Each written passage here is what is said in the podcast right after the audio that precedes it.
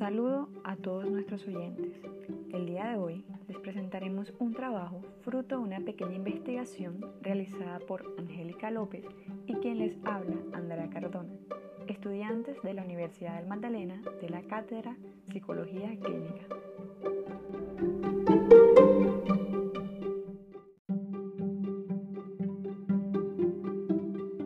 Técnica de la que hablaremos el día de hoy se conoce como metáfora y es común encontrarla durante las sesiones de terapia.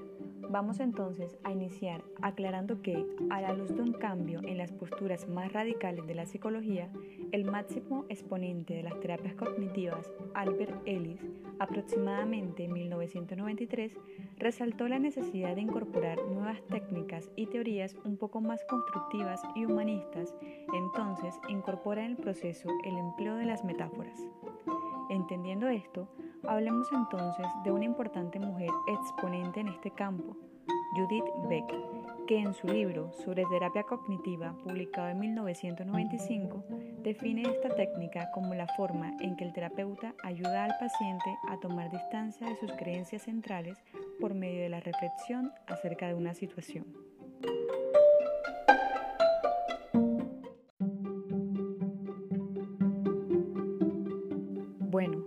Llegados a este punto, surge la duda de qué pasos se deben tomar para llegar al desarrollo de una metáfora útil para el paciente. Para iniciar, se identifica de forma completa el problema en específico que se está tratando. Luego, en segundo lugar, definir la estructura del problema y seleccionar una metáfora que identifique lo expuesto por el cliente. En tercer lugar, una vez seleccionada la metáfora, se les pone al cliente como punto clave a tratar, teniendo en cuenta que en el discurso se plantea una posible solución al problema. Sucesivamente, como cuarto paso, el paciente debe sentirse identificado con la metáfora. Se le pide que encuentre una asociación entre los pensamientos, emociones y conductas expuestas y las propias. En el quinto paso, se le pide al paciente que haga una interpretación de la metáfora para darle un significado y de esta manera seleccionar uno que más se adapte al objetivo de la terapia. Para finalizar, se evalúa la efectividad de la técnica.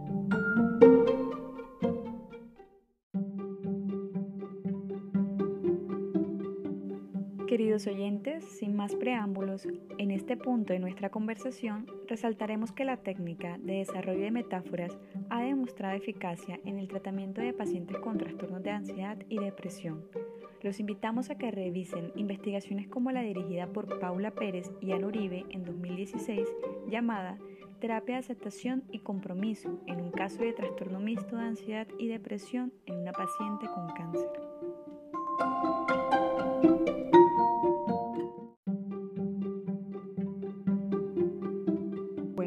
Oyentes, fue un placer compartir este espacio con ustedes.